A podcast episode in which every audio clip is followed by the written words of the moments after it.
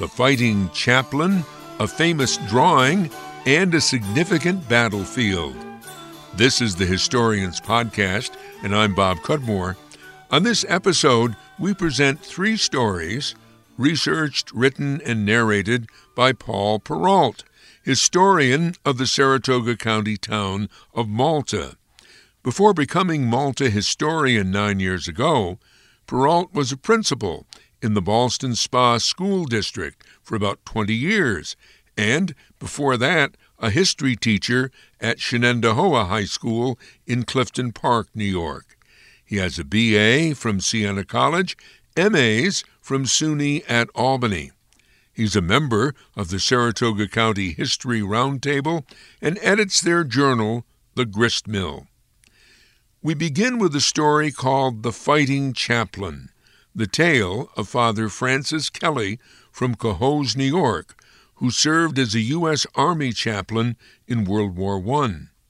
After that war, he was the designated Roman Catholic chaplain who spoke at the burial of the unknown soldier in Arlington National Cemetery. Hi, this is Paul Perreault, Malta Town historian. It was almost impossible to move in Cohoes on Monday, October 19th, 1931. Company B of the National Guard was marching down Remsen Street from the Armory to St. Bernard's Church, while throngs who could not get into the church stood in the surrounding streets. An estimated 200 priests from throughout the state including Bishop Gibbons, and members of all the veterans associations in the area, were part of the crowd that filled all of the seats and stood in the aisles of the church. Others jammed the vestibules as well as the steps leading to the church, and the police were forced to clear a path for invited dignitaries. Francis Kelly had come home to Cohoes for the last time. Francis A. Kelly was born on April 19, 1888, to Francis and Mary Kelly, and he lived on Congress Street with his three siblings, Mary, John, and George. The family attended St. Bernard's Parish, where Francis was baptized and where he served as an altar boy. Like many firstborn Irish boys, Francis chose the priesthood, preparing at Niagara University, and he was ordained in 1914. He was assigned to a parish in Albany, but he maintained his connections to Cohoes. In 1916, he was commissioned a chaplain in the New York National Guard, and he served with the Mexican Border Expeditionary Force. When America entered World War I in April of 1917, he became the chaplain of the Cohoes National Guard Unit, Company B, which became part of the famous 27th Division, composed exclusively of New York National Guard members. From the moment he received his appointment, Father Kelly was described as the heart and soul of the 27th. Appointed division chaplain, he sailed with the boys to France in May of 1917. After training under experienced British officers, the 27th was assigned in September to break the German defenses of the Hindenburg Line. At a cost of 3,076 men wounded and killed, the New Yorkers fought through a maze of German machine gun nests and fortified positions to capture the leading edge of the main German defenses and open the way for the Allies to go on the offense. In each battle, Father Kelly raced the fallen men to carry them out of harm's way and to give them the last rites. On October 4th, 1918, a dispatch announced that Father Kelly had gone, quote, over the top three different times in one day to administer to the wounded in the battle north of St. Quentin. On three occasions, he was gassed, which permanently damaged his lungs and would lead to a premature death. One dying soldier scolded the priest for exposing himself to danger as Kelly continued to administer to him. For his bravery, Father Kelly was awarded both the British Military Cross and the Distinguished Service Cross, personally awarded by General Pershing. Second in esteem only to the Medal of Honor, the Distinguished Service Cross is referred to as the Soldier's Medal. The citation read that Father Kelly was constantly in the front, caring for the wounded and supervising the burial of the dead, often under heavy shell and machine gun fire. To these tributes were added the comments of the enlisted men who told how he had refused to stay behind the lines, insisting always on being with the troops. Father Kelly arrived back in America in late February of 1919 with the advanced detachment of the division, while the bulk of the troops would not return until the following month. Due to his early arrival and his unique story, he became the focus of the city's pride in their boys. He was also the first source of information about how many sons and brothers had met their fate. On February the 19th, he was met at the D&H depot in Cohoes by a crowd that escorted him to City Hall to be greeted by the, the city fathers, and then on to Albany, where he was met by the newly elected Governor Al Smith, and where he addressed a joint session of the legislature. He then went to New York City to welcome the rest of the division, but not before promising to return to Cohoes to recount the exploits of the 27th, specifically of the boys from Cohoes. As promised, Father Kelly returned on March 9th and he addressed a crowd of over 1,200 at the Cohoes Opera House, while hundreds more were unable to be admitted. He commented extensively on the deeds of the wonderful lads, the boys of the 105th Division, and particularly those of Company B, who had covered themselves and their kins with glory. Recognition for Father Kelly was not limited to Cohoes. At the first annual convention in November of 1919, the American Legion elected him national chaplain, and in November of 1921, he was selected to perform the rituals of the Catholic Church at the burial of the body of the unknown soldier in Arlington National Cemetery. For years, he had silently fought the onslaughts of tuberculosis, which he had contracted as a result of being gassed. In 1923, he spent time in the Adirondacks seeking a cure, and subsequently, the bishop assigned him only to rural parishes. But while assigned to Sacred Heart in Cairo, his old enemy returned, and he succumbed to pneumonia in October of 1931. His body lay in state in Cairo on Sunday and then was escorted to Cohoes by the men of that parish. From 5 p.m. until 11 p.m. on Monday, thousands, including Lieutenant Governor Lehman, paid their respects, while a guard of honor composed of members of the American Legion posts stood guard. At the conclusion of the service, the church was open to those who had been unable to pay their respects earlier. And the, when the church was again cleared, his mother, who had been too ill to attend the funeral, said her goodbyes. As the body was placed in the hearse, the band played Nearer My God to Thee. The funeral cortege was escorted by members of Company B to a simple grave in St. Mary's Cemetery in Troy. Taps were played, and a firing squad gave a final salute. There he rests with his parents and his younger brother George, who had died from pneumonia while serving in France. You're listening to the Historians Podcast with our guest, Malta Town historian Paul Perreault.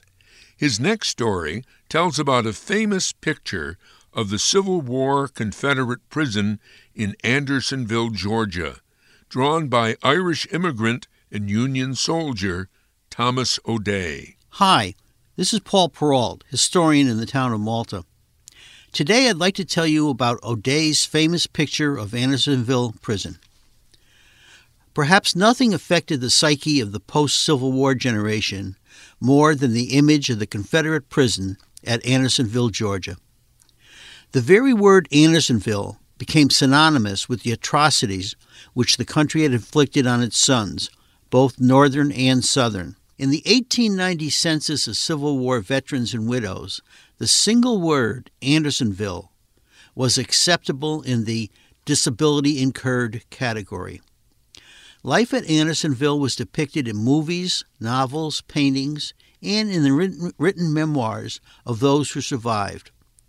However, no depiction was better known by that generation than the pencil drawing done by a Cohoes, New York bricklayer and former guest at Andersonville, Thomas O'Day. Thomas O'Day was born in Ireland about 1847 and migrated with his family to Boston. In 1861, when the Civil War broke out, 14 year old Tom wished to follow his older brother George into the Union Navy, but he was turned away and told, Go home and grow up first. A determined lad, in July of 1863, he ran away to Maine and he enrolled as a drummer in the 16th Regiment of the Maine Infantry Volunteers. O'Day was captured during the Wilderness Campaign in May of 1864. Moved from one Confederate prison to another, he ended up at Camp Sumter in Andersonville, Georgia.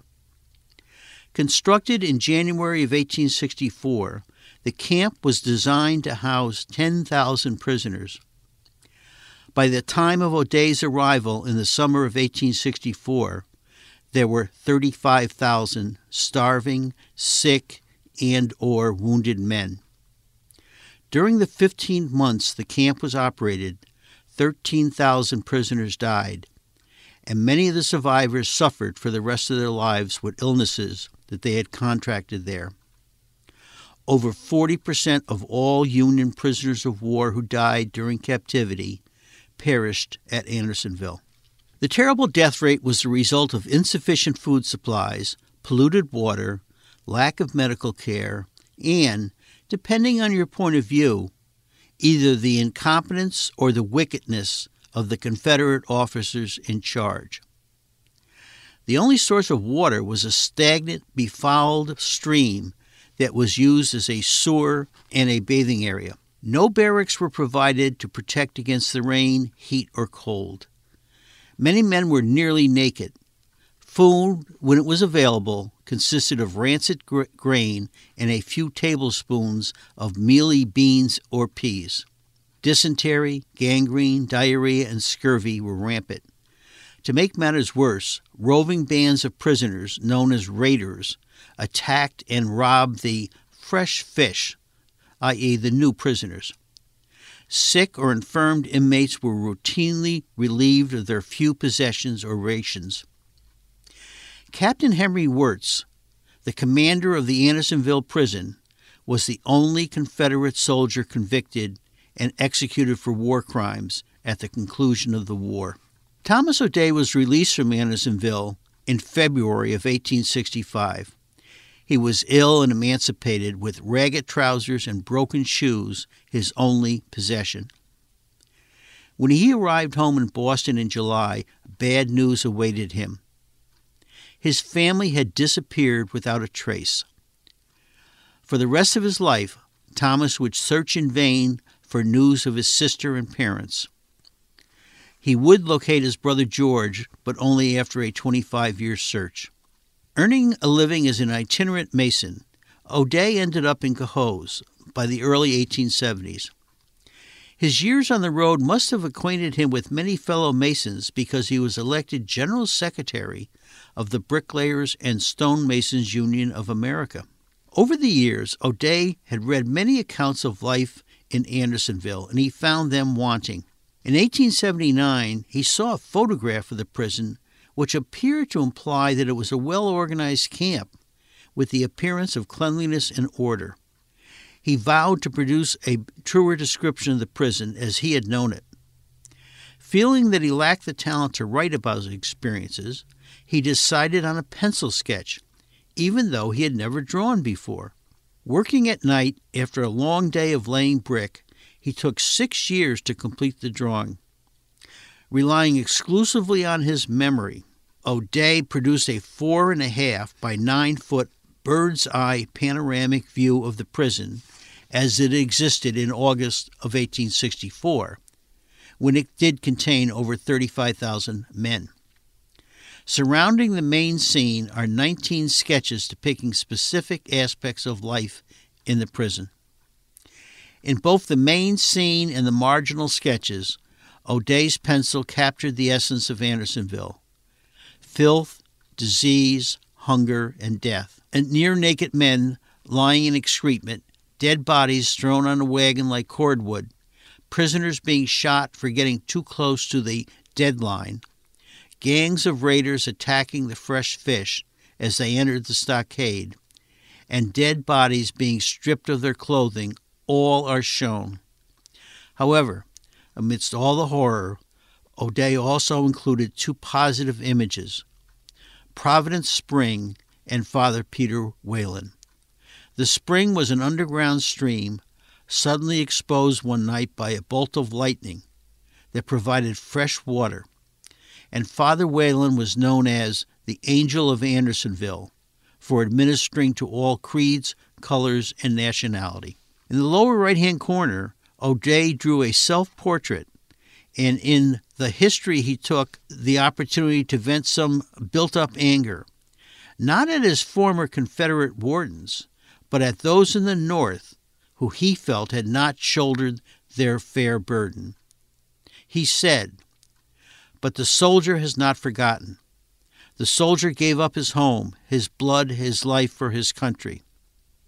The bondholder gave his dollar, for which he reaped his Shylockian interest of a hundredfold. In order to pay the bondholder, the soldier must again suffer. The drawing apparently became an, an immediate hit. In 1887, O'Day set up a business and he ordered 10,000 lithograph copies. He sold them for $5 apiece and he offered a reduced rate to GAR Post. A copy found its way to a post in Aurora, Illinois, and led to a reunion with Brother George.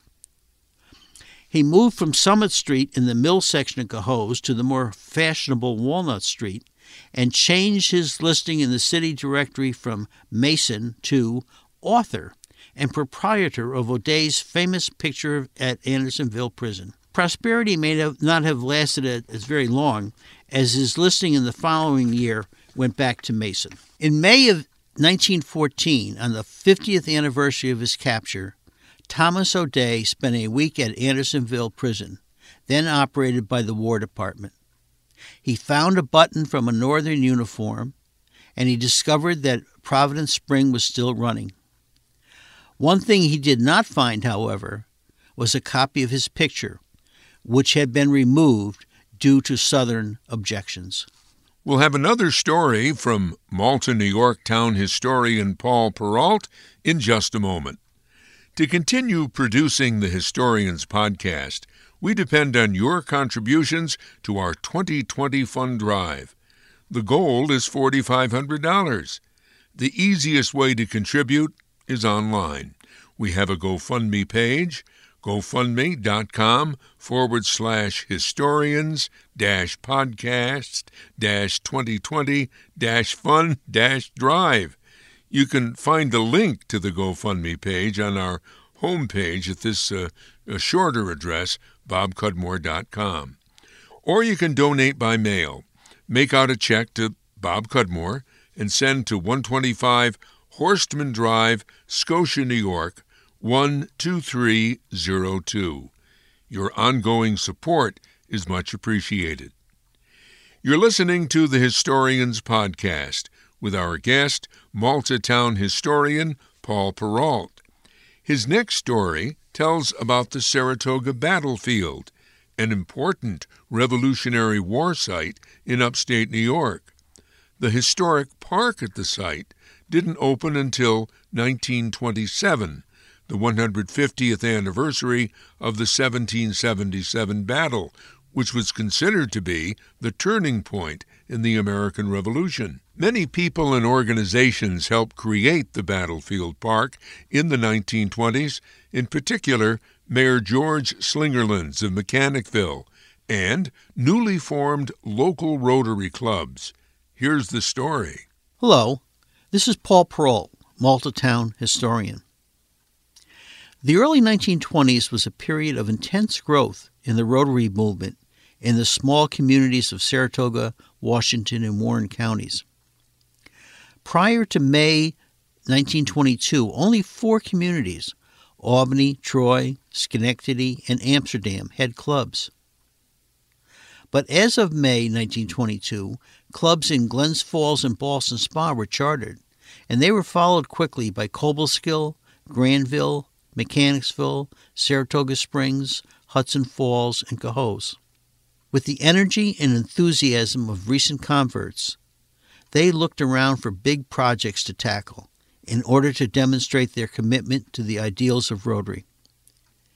The upcoming 150th anniversary of the Battle of Saratoga, scheduled to take place in 1927, must have appealed to these live wires of the nearby Rotary clubs, who quickly became a part of a movement which included citizens of Vermont and New England, and perhaps most importantly, two men Adolph Ochs, the owner of the New York Times, and George Slingerland, mayor of Mechanicsville, and a founding member of the Mechanicsville Rotary Club. Because of Ochs's social status, he is often cited as being the prime mover in the effort, but this is what Ochs said of Slingerland's role. Quote, My interest in the battlefield of Saratoga is due to the enthusiasm, self sacrifice, and patriotism of Mayor George Slingerlands of Mechanicsville. He is the man who brought me to the field. On September 18 and 19 of 1925, over 400 Rotarians and their wives from New York, Vermont, and Massachusetts gathered at the site of the battlefield, which at that time was privately owned. Meeting on the porch of the Neilson House, which was site of the American Army encampment in 1777, they passed a resolution calling on Rotarians to work for a 150th anniversary commemorative event, and they urged support for permanent recognition of the battlefield by either the state or the federal government. Spurred on in large part by Slingerlands, this grassroots campaign took root and blossomed. Slingerlands addressed Rotary clubs in three states with his message, and the Ballston Spa Club heard that message. Ballston Spa Rotarians William Andrews and Thomas Curley became members of the Battlefield Celebration Committee. In 1926, due in large part to support from Rotarians, the state of New York approved the purchase of four farms and created a state historic preserve, which became known as Saratoga Battlefield. Slingerlands was appointed the first superintendent, and he made the following pledge to the future Saratoga will not be neglected in the future as it has been in the past. New York State will not fail. The whole area will be acquired, the restored, proper monuments and landscaping will glorify the field, and it will be Mecca of not only Rotarians, but the whole nation, who will come here to do honor to our forefathers and to walk reverently over the sacred spots where our own United States was born. Anyone who has ever visited the battlefield knows how well Slingerlands and those who followed in his footsteps kept this promise. One of Slingerland's first duties was to begin planning for the upcoming 150th anniversary celebration, scheduled for October of 1927. Judging by the numbers involved, the celebration was a great success. An estimated crowd of 100,000 spectators and participants viewed the pageant and heard speeches from the governors of New Hampshire, Massachusetts, and from Al Smith of New York. The 25,000 automobiles that tried to get to the event overwhelmed the primitive road system, and many were still in long lines at the, the close of the day's program. Crowd control was handled by a 200 member contingent of state troopers and logistics by units of the New York National Guard. The pageant was directed by Percy Burrell, who was the king of pageants. Each of the 6,200 participants were provided with a four page set of instructions, which included everything from the time and place of assembly to what to do about their costumes, and such items as chewing gum, wristwatches, and glasses, all of them prohibited.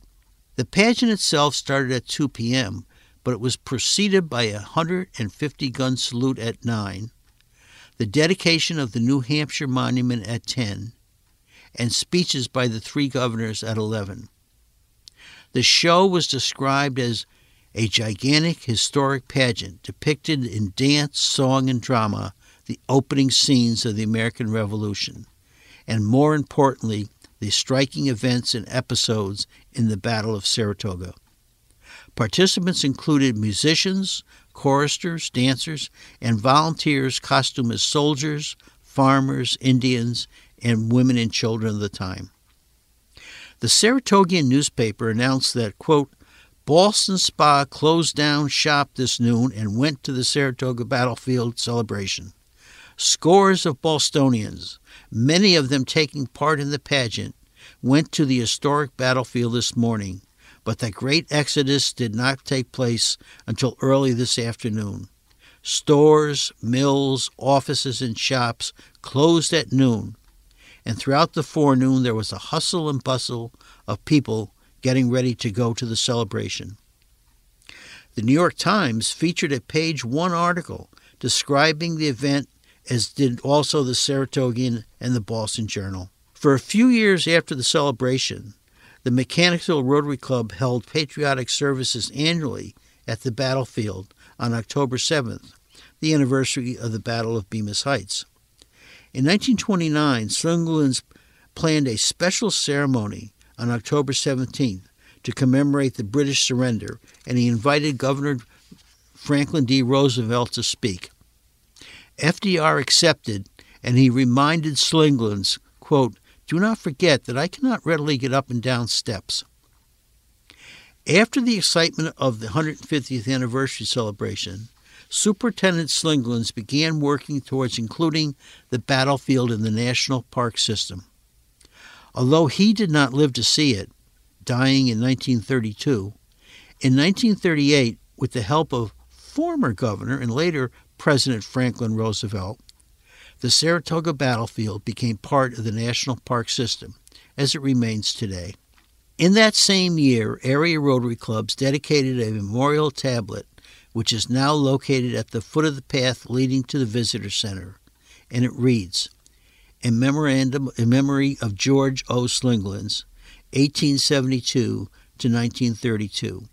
His vision, patriotism, and untying efforts were largely responsible for the acquisition, development, and preservation of the Saratoga battlefield by the state of New York, erected by Rotary clubs of this vicinity. Our thanks to Paul Perreault, Malta Town historian, for stories heard on this podcast, Father Francis Kelly, the fighting chaplain, Thomas O'Day's famous drawing of the Civil War's Andersonville prison, and Saratoga battlefield. Perreault has been Malta historian for nine years. Before that, principal of Ballston Spa School District for 20 years and a history teacher at Shenendehowa High School in Clifton Park before that. He has a BA from Siena College, MAs from SUNY at Albany. He's a member of the Saratoga County History Roundtable and edits their journal, The Grist Mill. You've been listening to the Historians Podcast, and I'm Bob Cudmore.